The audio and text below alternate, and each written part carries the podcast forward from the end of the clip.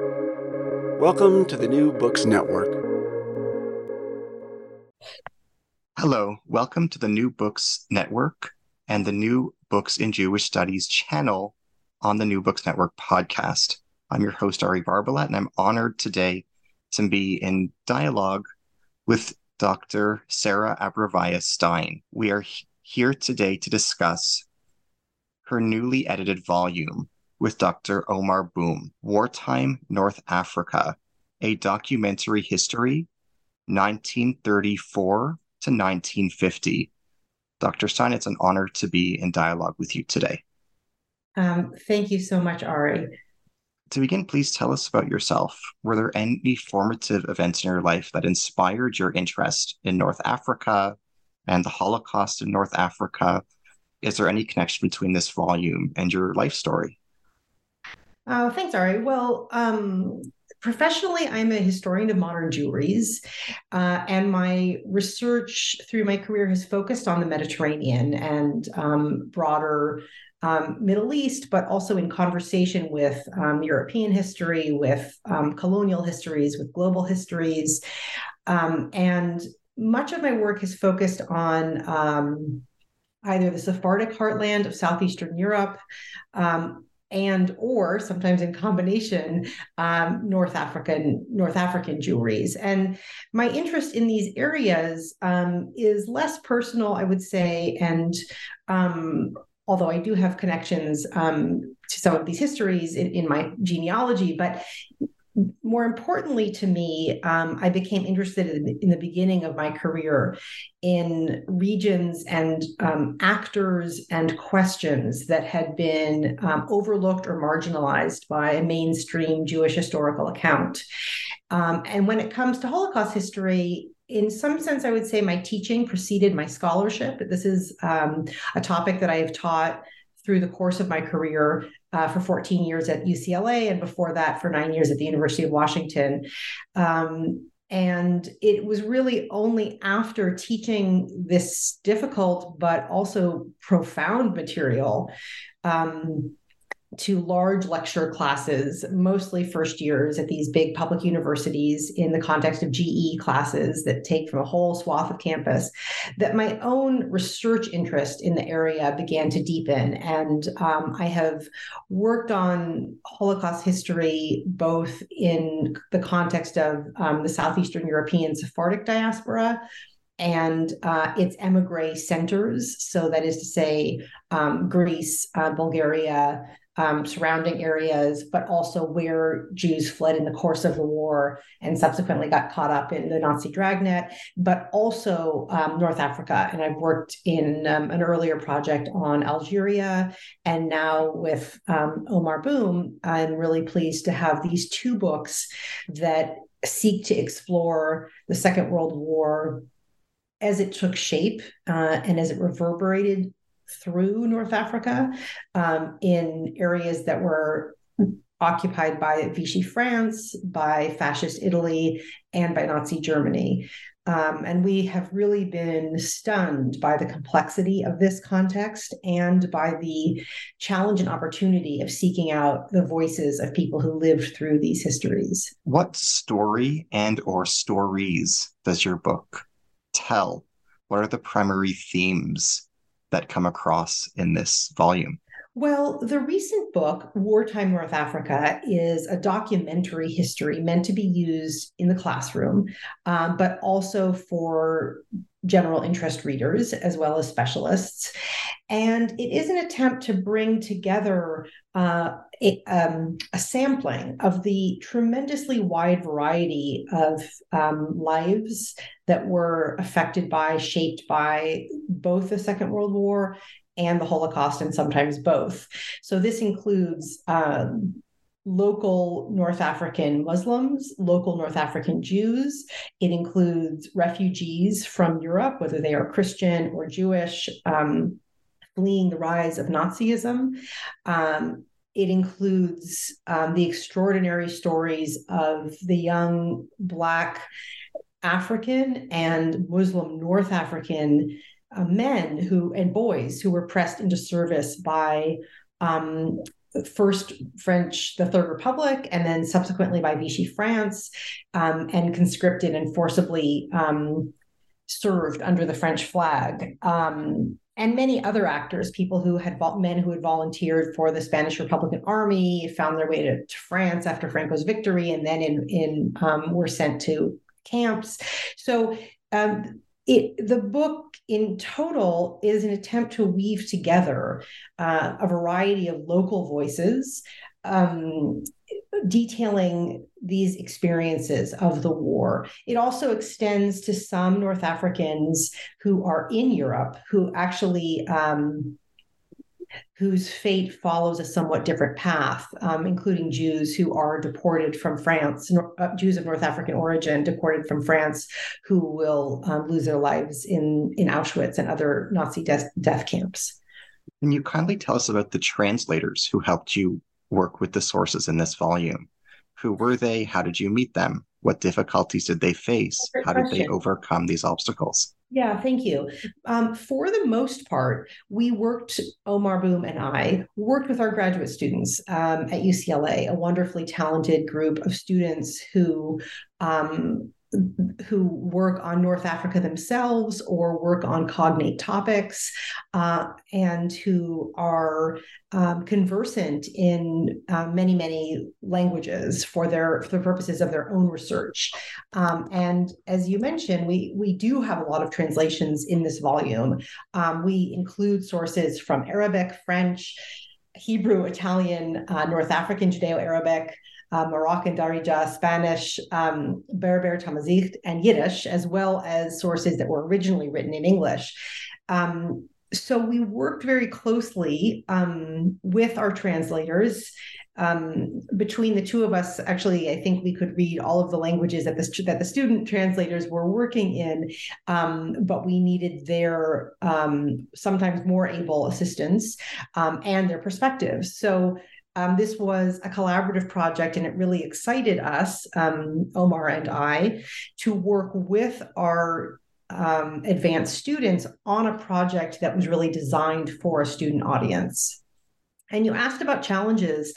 There are, um, as everyone who has worked with sources in multiple languages knows, there are infinite challenges in um, the process of translation and in trying to honor the voices of um, uh, of historical actors whose uh, original prose might not have been um, uh, perfectly clear or in some cases even highly literate and to, to render it accessible to a broad readership. So we were interested here for uh, just to offer just one example.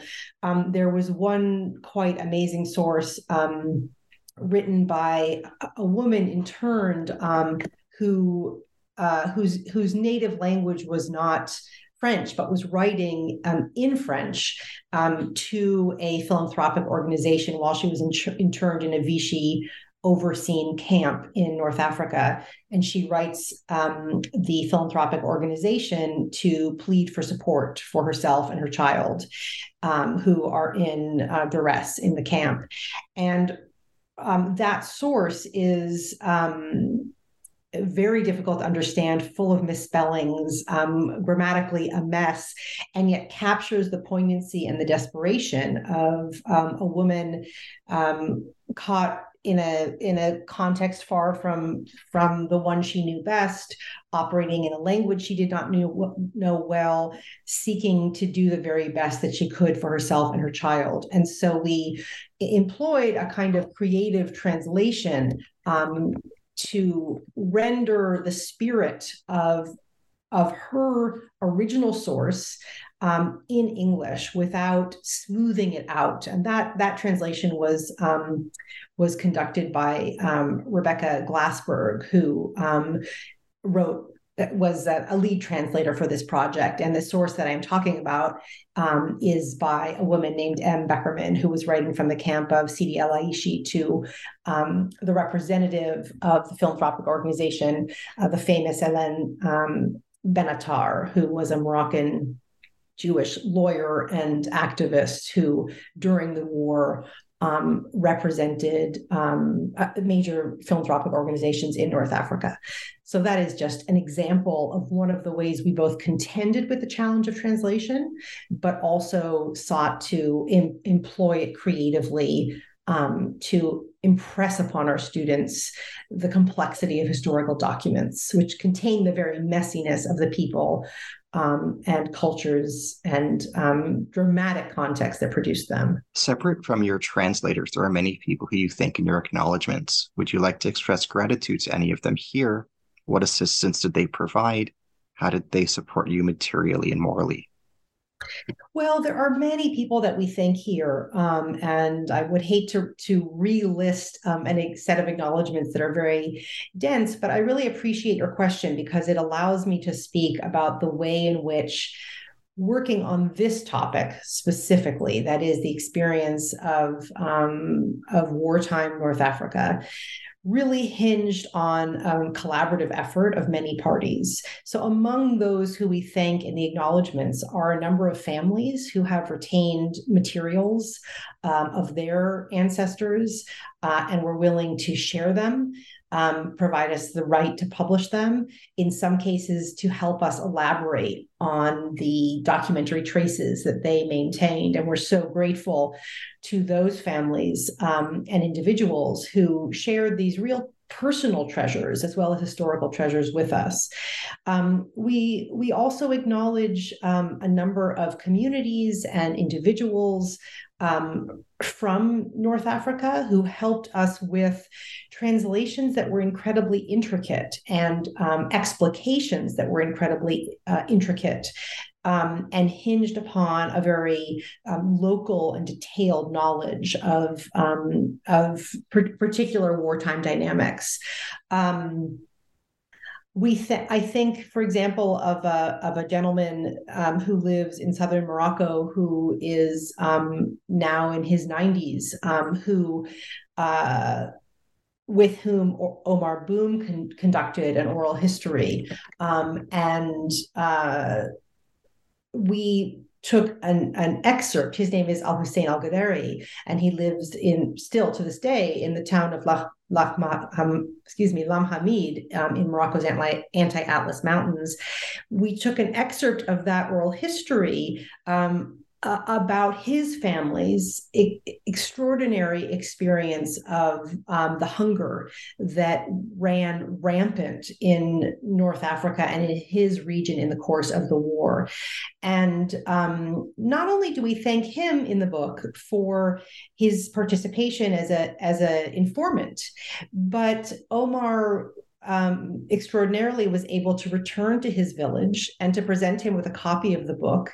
And this gentleman in his 90s was so moved to see um, his image in the book, his words in the book, and um, he shared the book with his community in turn. Um, there are also parties in the book who we thank who are rather more traditional from a professional perspective archives libraries many colleagues. So this was an unusual project because there was no canon of sources that we could draw on refine supplement. We were really seeking to create one for the first time. And that project that enterprise of trying to create what, what, what we might call a canon. Of course, a canon is ultimately totally flexible. Um, took a tremendous amount of, um, of of help and assistance of of generous peers. What are the consequences of speaking of the Holocaust and North Africa versus the Holocaust in North Africa? What are the implications belying the assumptions inherent in these different phraseologies? Yeah, thank you. That that's opens up a lot of complicated and interesting issues. Um, so Aomar Boum and I published a first edited volume together, also with Stanford University Press. Um, both books were published with the assistance of the United States Holocaust Memorial Museum. And we titled that first volume, The Holocaust and North Africa. And it is a collection of um, scholarly essays that together try to survey the complicated historical landscape, um, the the literary richness of of sources published at the time of war or soon after, um, the complexities of, of memory when it comes to um, the Second World War and um, North African experiences, broadly speaking. Um, uh, competing and complex memories that are still contended and being shaped. Um, what does it mean to speak of the Holocaust and North Africa? Well, the um, Nazi regime did never implemented, nor did the French Vichy regime, which which occupied um, um, Morocco and Algeria uh, and um, Tunisia in the course of the war. These regimes never extended their genocidal policies to North Africa. It is possible that they counted North African Jewries among the, the, the, the numbers the Nazi regime might have, the numbers that they wish to annihilate in a long term plan, as outlined in the Wannsee Conference. But no organized campaign of genocide was carried out in North Africa. Therefore, we find it difficult, although some scholars disagree, but Aomar Boum and I find it difficult to write about um, the Holocaust unfolding in North Africa. And yet, and yet, the Holocaust had an impact on North African Jews and on North Africa. There were some Jews and some Muslims deported directly from North Africa to um, the Nazi camps. And there were other hundreds of other um, Jews who were either born in North Africa and who emigrated or were in mostly in France or in Europe when um, the war broke out and when Germany occupied France, who then became prone to deportation because they were non French citizens. In addition, there were the children of North African Jewish emigres living in France who technically had French citizenship, but whose citizenship was stripped away because they were the children of immigrants, or as I said, themselves immigrants. So there are cases, and we outline these um, in both volumes, there are cases where it is appropriate to talk about North African Jews' experience of the Holocaust.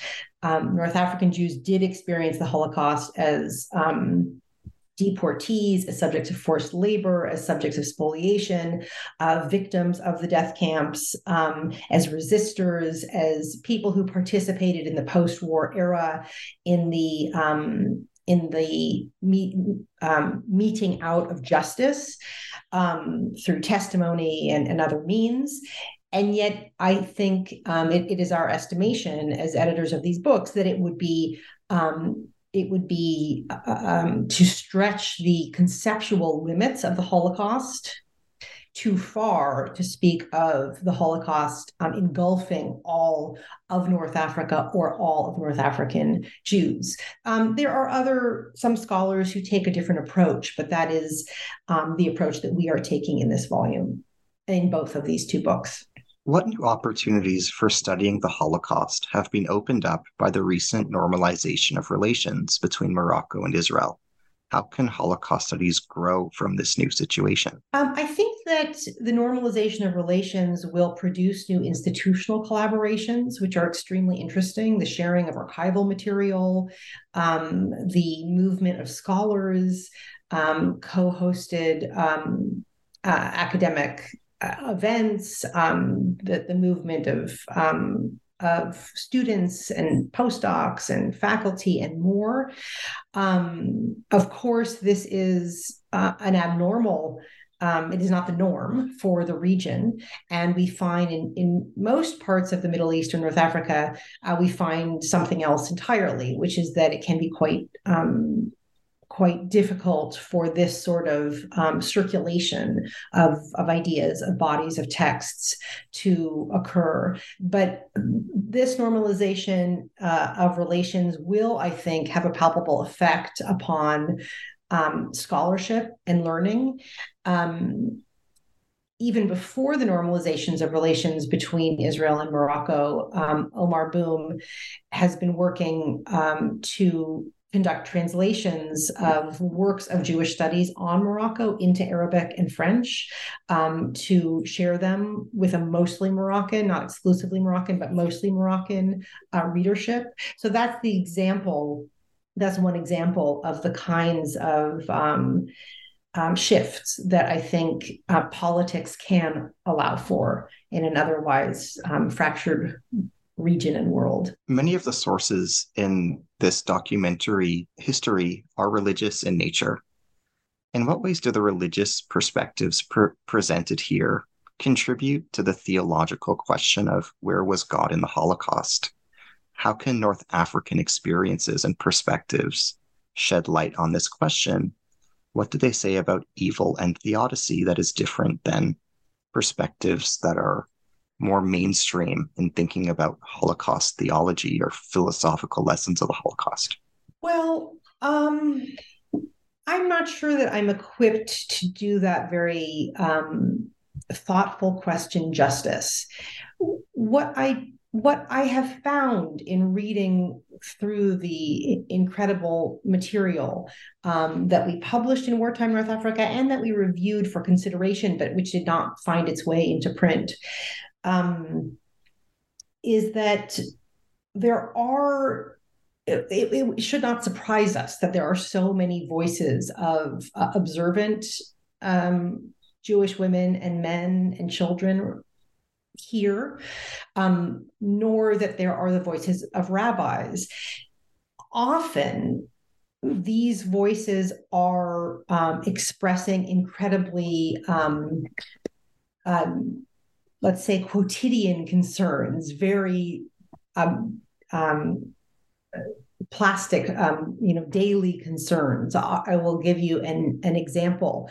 Um, we include um, a remarkable source in wartime North Africa um, that is written by um, a Guetta, who was an uh, a Libyan Jew um, who um, writes about the challenge of marking the high holidays of Rosh Hashanah and Yom Kippur in the camp of Sidi Azaz. This is a camp um, created by the Italian fascist regime, to which um, some 2,000, uh, sorry, which was one of a, a number of camps to which the Italian fascist regime uh, overseeing Libya deported Jews from um, Libya.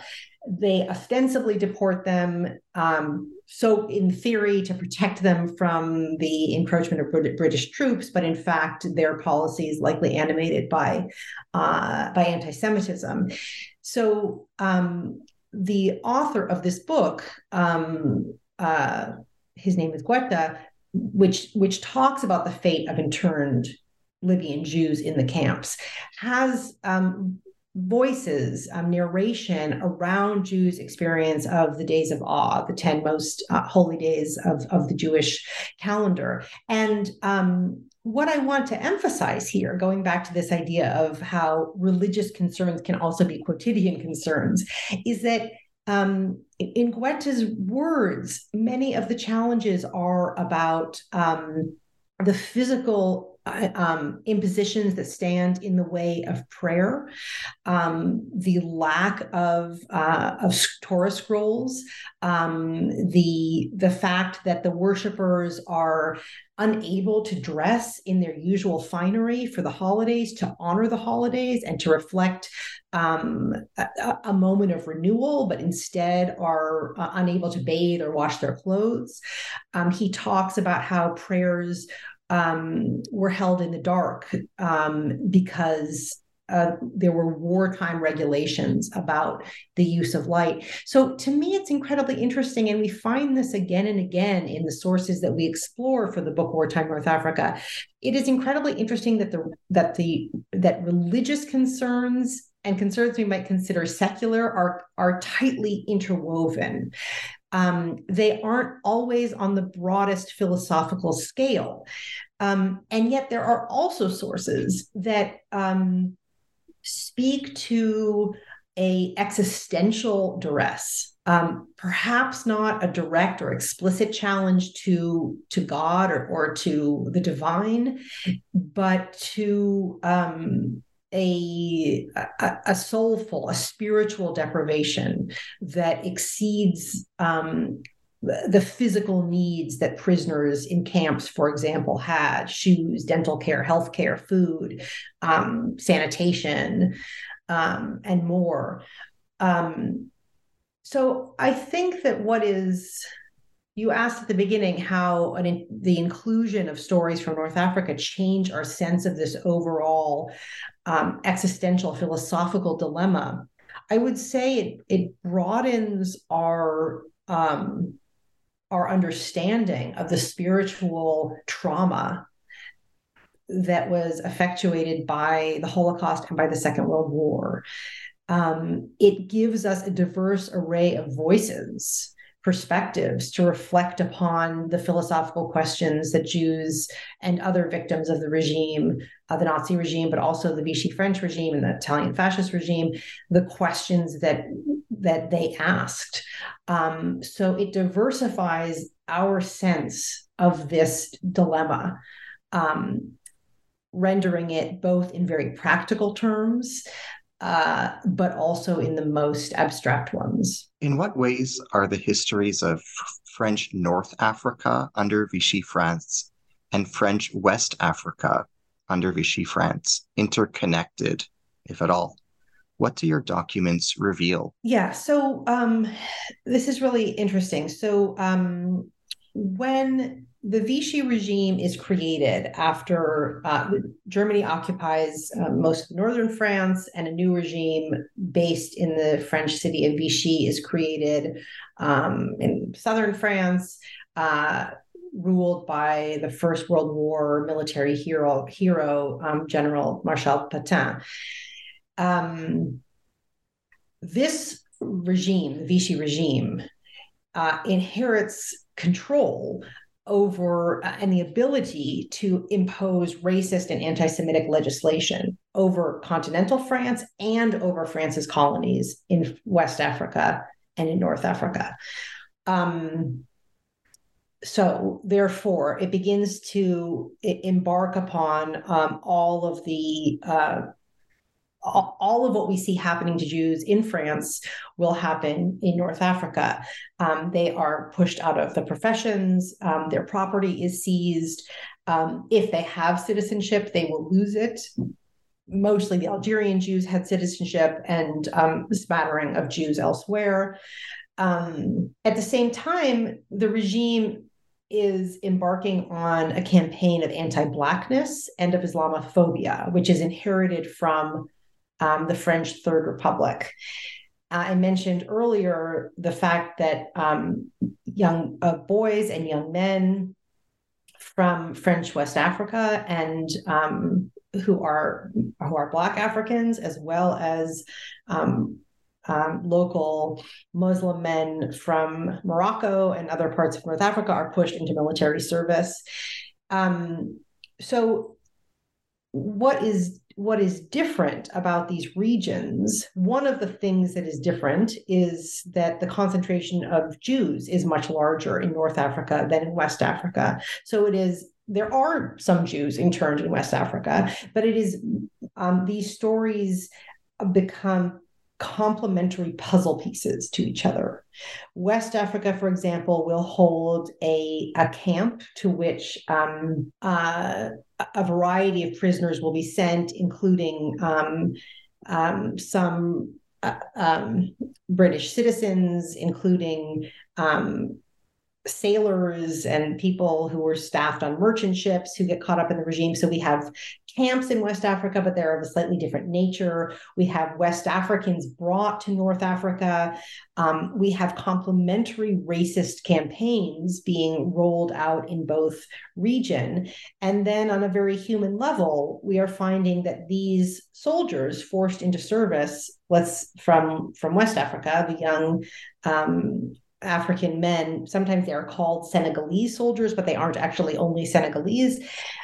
They are uh, some of them will find themselves overseeing camps with other victims of the regime. So they are both representatives of the regime and victim, victims of the regime. And we will, um, our sources tell us of the extraordinary coincidence of um, in a single camp, the meeting of these many, many diverse actors who represent the drama of wartime North Africa refugees, um, local Jews and Muslims, Muslim anti colonialists, Spanish Republican War volunteers, the, the West African soldiers, and many, many more all actually meeting in a single camp. It's not that conceptually their histories intertwine, it's that they actually are sharing the same space because of the racist logic of the regime.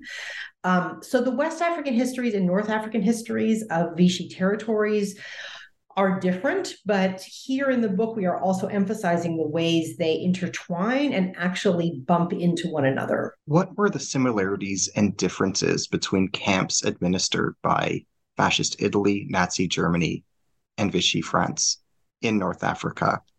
Were different atrocities and forms of torture employed in different camps in these distinct realms of North Africa?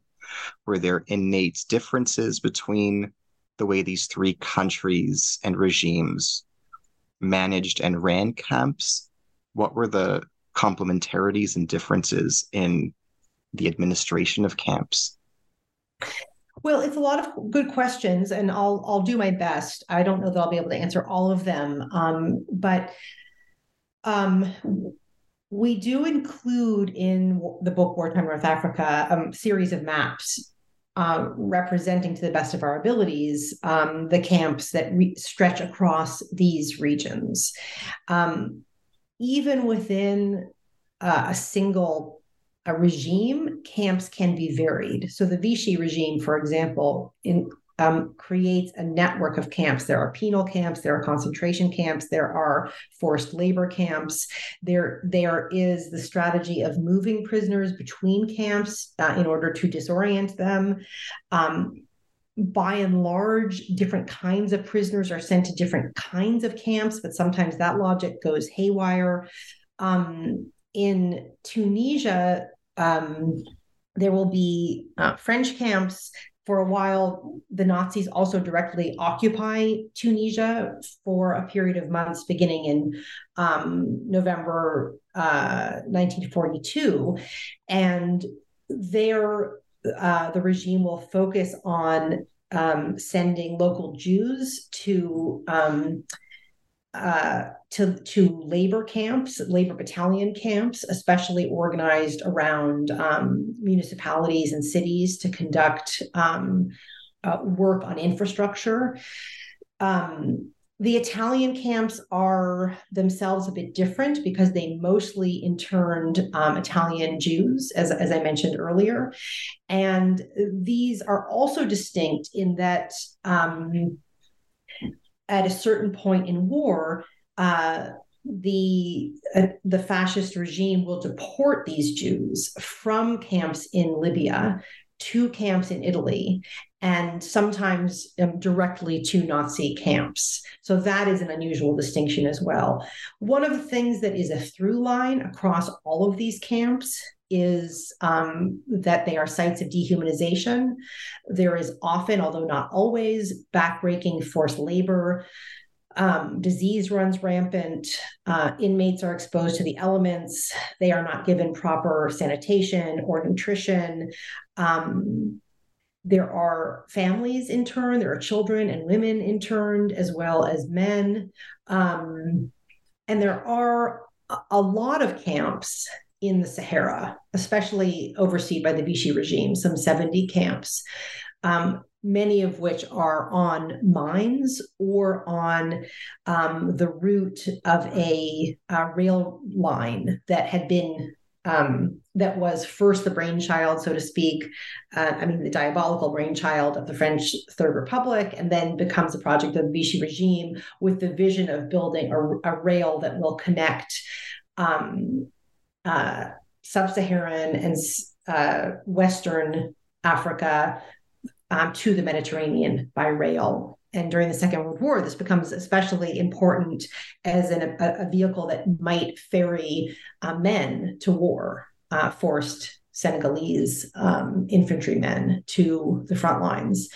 Um, so through these Saharan camps, we also find um, particularly um, backbreaking labor.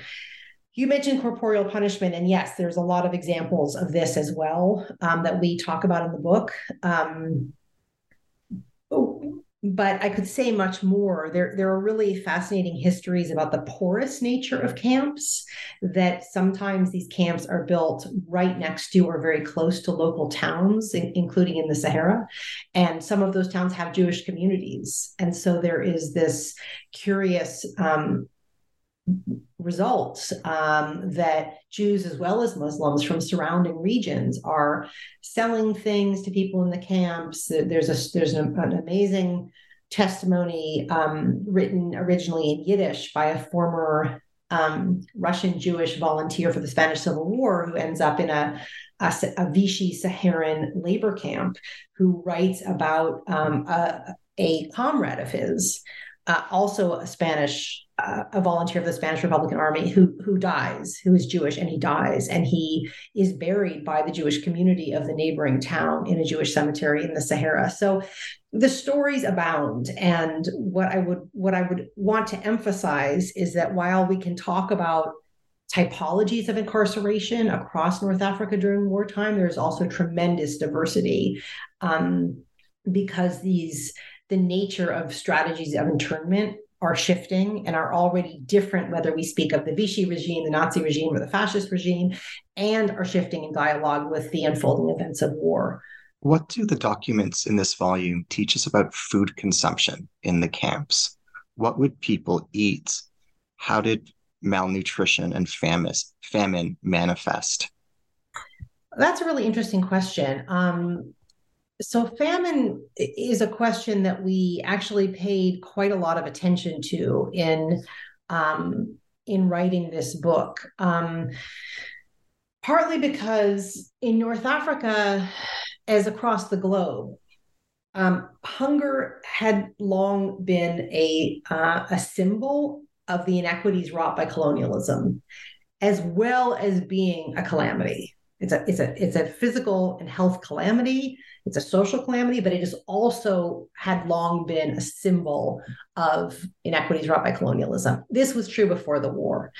And um, this point had been brought to the world through the writing of um, Albert Camus, uh, who grew up in a in a settler colonial family in Algeria who wrote about the devastating effects of famine in Algeria, for example. And after the war, it will also be um, a really important um, symbol and uh, manifestation of power abuses that will be utilized in the writing of a whole generation of post-colonial writers and anti-colonial writers from Mohammed Dib to Frantz Fanon. Um, so hunger is a, a powerful um, force on, on, a, on a physical level. It also is a, a, a profound um, product of um, state abuse.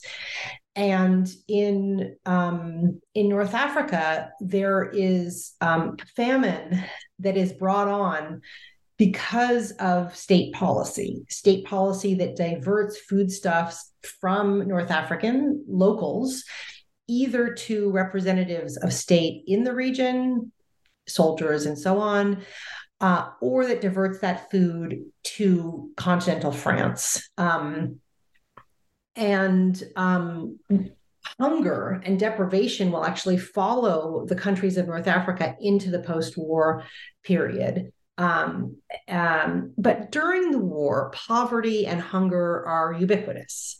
Um, whether whether you are in a camp, as you asked about, or whether you are on um, the home front, um, this is an is just simply an endemic aspect of war, and it's it's paired with drought, it's paired with crop failure, it's paired with a, de- a typhoid epi- uh, typhus epidemic.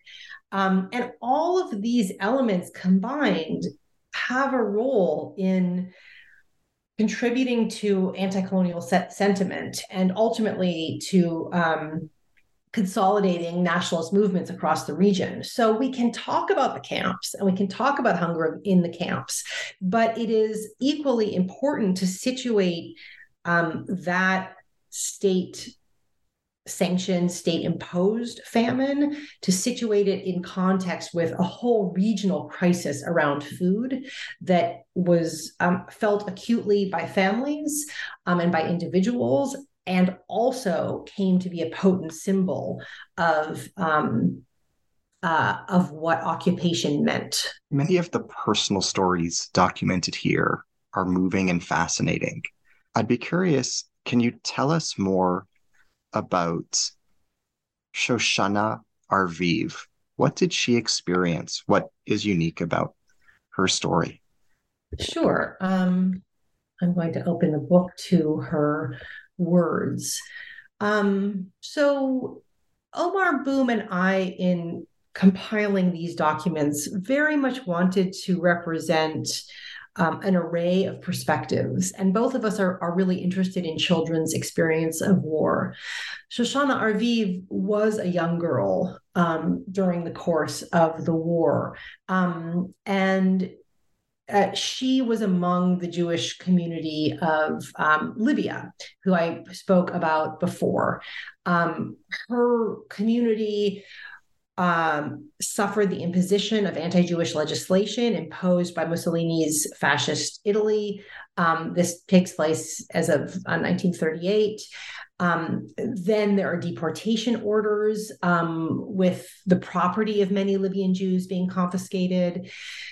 Um, and many of the Jews who are displaced from Libya are sent to labor and internment camps, um, including a camp known as Jado, which is the site of a, a former military post. And it is there to which um, Shoshana Arziz is, um, Arviv, excuse me, is sent. Um, it's estimated that, um, um, let me see if I have the numbers in front of me of how many um, were sent to that particular camp. I, I, um, I'm not sure of actually the total numbers, but it is estimated that um, at least 500 would die from from for, from famine. Um, and uh, from disease and from the hardships of forced labor in this particular camp. In any case, to get back to Shoshana Arviv, she writes in a testimony about her family's expulsion from her native home of Tripoli about their journey to Jado, about her experience of internment in this um, truly miserable environment. And we decided to segment from her longer narration um, a passage that really reflects the experience of a young girl. Um, suffering the deprivations of internment and the humiliation of deportation and um, the trauma of loss. And she is interviewed in the account um, presented here um, by uh, by interviewer, and she dwells upon certain very um, concrete things um, that to me speak so powerfully about a young girl's experience of war. For example, um, she speaks about the pain of her, the emotional pain of her hair um, being shorn. Um, she is sick with typhus in the camp. Um, everyone has lice. They um, and the overseers come um, to shave everyone. She says, and she she says to the interviewer in in a selection that we excerpt in the book, she had beautiful curls that stretched to her lower back.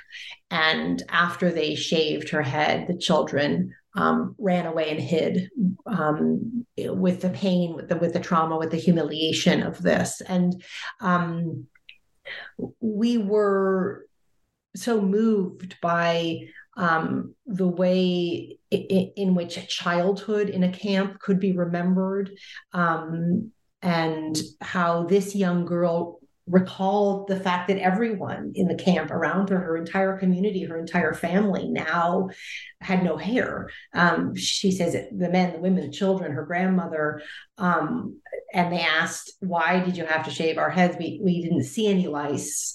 Um, and she emphasizes how much um, she remembers and she mourns um, this this episode. So uh, Arviv's story um, reminds us, uh, you know, what one Holocaust historian has written of um, uh, of Europe. Um, she um, writes about how they suffered um, the same hell but different horrors. Uh, and I think that that is such a such a telling phrase when we think about how children experience war differently, women experience war differently. Um, you know, people uh, are navigating through myriad manifestations of the same larger phenomenon. Another story that I found rather moving was that of Dr. Marcel Loufrani. What can you tell us about him? What does his testimony reveal about the experiences of doctors in camps? And what does he teach us about the relationship between Jewish and Muslim doctors? Thank you. Um, so Marcel Loufrani was um, an Algerian Jew, and he was, uh, as you say, a doctor. Um, Jews were quite well represented in the medical profession, um, not only in Algeria but uh, across the region before the war, but especially in Algeria. And um, the Vichy regime in 1941 imposes a quota on the medical profession as well as other professions, pushing Jews out of this arena. But at the same time that that quota is being shaped, um, a typhus epidemic is surging in Algeria and Tunisia. Um, and this quota threatens to cripple the medical profession. And um, it actually promotes an explosion of typhoid that will really um, rock poor Muslim and Jewish communities, especially those that have uh, limited medical resources or, or vaccination protocols. So, Marcel Loufrani, the doctor that you mentioned, um, gathers together with two colleagues. They are both um, Muslim doctors, uh, Saadan and Bumali, and they draft a petition and they call for uh, Muslims to support the reintroduction of Jews into the medical sector to serve precisely to serve the large population of Muslim patients who are at risk of typhoid. And they circulate this document, and it is signed by um, a number of uh, Muslim doctors. Um, and um, this collection, this informal collection of medical professionals, are also um, telling Dr. Loufrani that they can count on the loyalty of um, a man who is then an up and coming politician and a pharmacist, um, Ferhat Abbas, who, who, who is eventually the, the future first president of the National Assembly of Algeria. Um, as well as another doctor who's a deputy to the French National Assembly. So we we learn about this because the French regime is basically spying on these um, on these people. They they view them as um, folks who are engaged in um, activities that are troublesome for the state. Um, and that is how we have learned about this extraordinary moment of um, intra-professional collaboration and um, the support of Muslims for um, the the lessening of the anti-Semitic uh, legislation meted out on their Jewish uh, peers. You don't mind me asking about a third individual. Um, what can you tell us about Mohammed Arezki Berkani? What's distinct about his story? Mm-hmm. Yeah, this is actually quite extraordinary. Um, so Mohammed Arezki Berkani um, writes one of the only firsthand accounts by a Muslim who experiences the camps of North Africa that scholars have been able to uncover. I hope that we will find more in the future, um, but Berkani's words are very rare because for the moment um, they represent the only such source. Berkani was. Um, he was an active member of a political organization known as the North African Star. And um, its leader, Messali Hadji, called for Algerians to resist colonial uh, rule. It had been in existence since the 1920s. But by the era of the Second World War, this organization had dissolved. Berkani was in a different organization known as the Algerians People Party. Um, and he becomes involved in other forms of political resistance against the French colonial authorities. And then, once the Vichy regime is um, put into place, against the Vichy um, rule as well.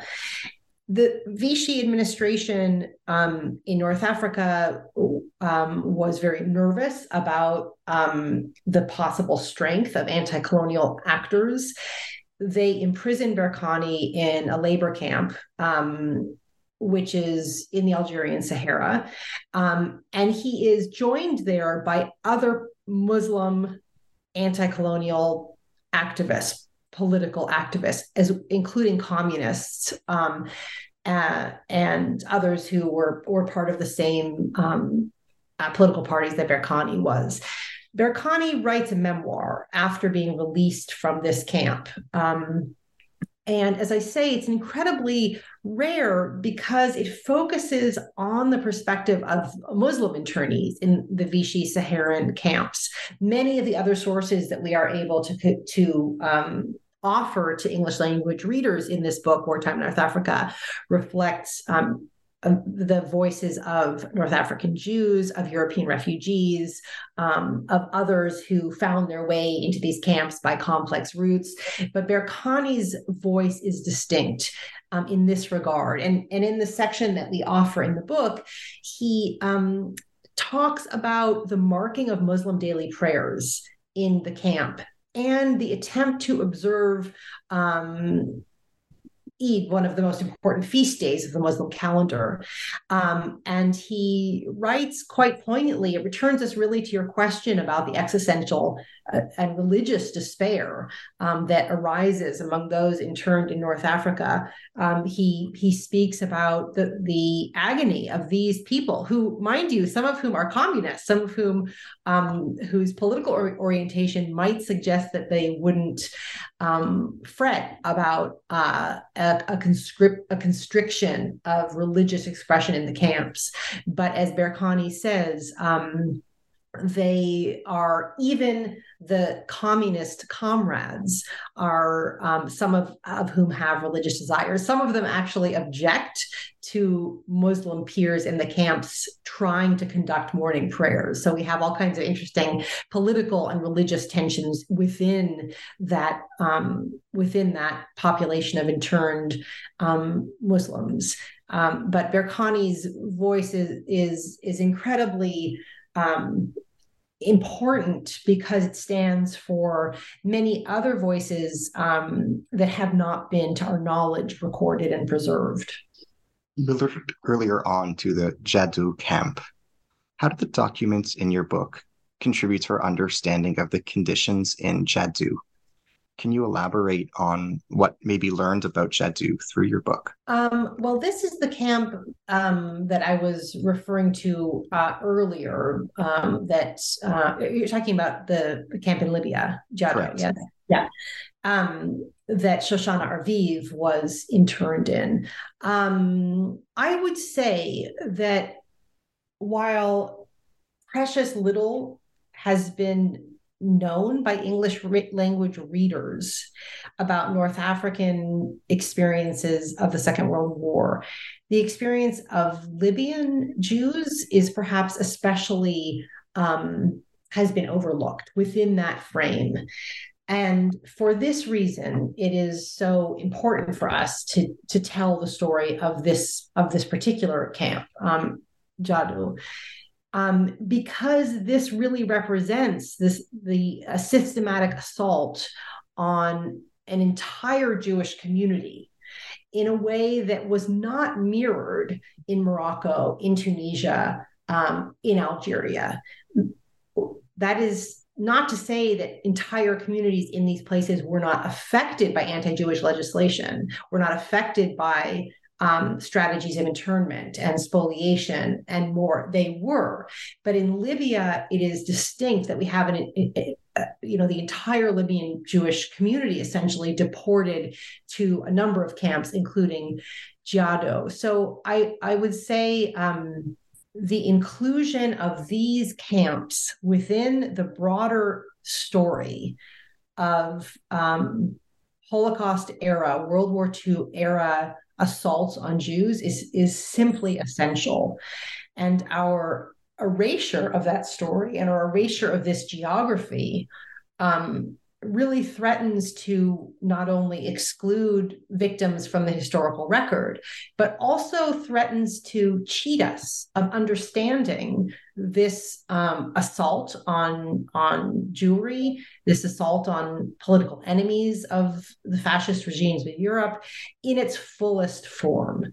Um, so, for that reason, stories of Giado are uh, particularly needed by for students of of the war of North Africa and of the Holocaust. What are some new directions in Holocaust research that you would like to see inspired by this volume? What are some extensions pertaining to Morocco, Libya, Tunisia, and Algeria you would like to see students and future scholars engage in? Can you share some topics you'd love you'd like to see addressed by a new generation of researchers? Well, I would say two things, although there is much to be said, but let me offer two. Um, one is that North Africa is um, a special context because here it is the only place other than the island of Rhodes in Europe where Nazi policy overlays and intersects with colonial history.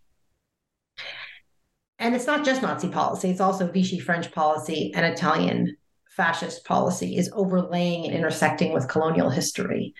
And I think that that is fascinating and um, has a lot of um, nuances that result from it and broad questions that are raised by it that deserve to be discussed. Um, when I think about uh, wartime North Africa, the second thing I would say is that to the extent that this story has entered a mainstream conversation about the Second World War or about the Holocaust, it is through the lens of military campaigns. And indeed, the military campaign of Operation Torch, November 1942, which brings um, Anglo American forces to North Africa, uh, to Morocco, and to Algeria. And from there, they will travel eastward. Um, ultimately winding their way to Europe through Sicily. This military campaign is incredibly important for turning the tide of war. And yet, to focus on military campaigns as the epicenter of action in North Africa during the war is to cheat us of, um, of understanding so many other ways in which the war was experienced, was witnessed, was commentated on, um, and unfolded on the ground. And I think Aomar Boum and I have been particularly drawn to these social dynamics, such as the stories that you have invited us to um, to quickly dive into here. Those stories are so much more numerous than our book was able to cover. And there are so many sources awaiting our exploration, sources that point to not only experiences of the war, but much deeper realities of um, cultural life in North Africa prior to the war, um, memories of the war, memorialization in the war, um, uh, recovery, um, the lasting trauma, and, and so much more. Um, so these are themes that I hope um, that uh, you know a new generation of, of, of scholarship and scholars will continue to explore. As we bring our dialogue today to a close, can you tell us about what you're working on now or next subsequent to this project? Well, um, Aomar and I have left these this book with so many um, questions and fascinations that aren't fully resolved for us. And I think one of the kinds of stories that continues to um, um, vex and fascinate us is the story of these um, the boys and young men uh, from West Africa whose whose experience of the war is is is truly uh, extraordinary. Um, and we have recently found a trove of visual documentation suggesting that, um, as, as specialists will already know, um, these so called tirailleurs um, well, they have different names, but these these forcibly conscripted soldiers from the empire um, often were accompanied by women, and sometimes those women had children as they served and as they were um, stationed, um, not only in North Africa but sometimes also in Europe. So I would be deeply fascinated to continue to explore their story. Um, and consider how it unexpectedly interwove with the histories of North African Jews um, and Muslims, um, and indeed um, Europeans as well. Wonderful. I wish you much luck in this subsequent project and would just like to stress my absolute gratitude for all the sacrifice and investment that went to bringing this documentary history into availability for all of us. Thank you so much for a wonderful conversation. Much appreciated. Thank you. To our listeners, I'm your host on the New Books Network and the New Books in Jewish Studies channel, Ari Barbalat. I've been blessed to be in dialogue today with Dr. Sarah Abrevaya Stein. We have been discussing her newly edited volume, which she co edited with Dr. Aomar Boum, Wartime North Africa, a documentary history, 1934 to 1950 published by Stanford University Press 2022. Thank you. Thank you so much.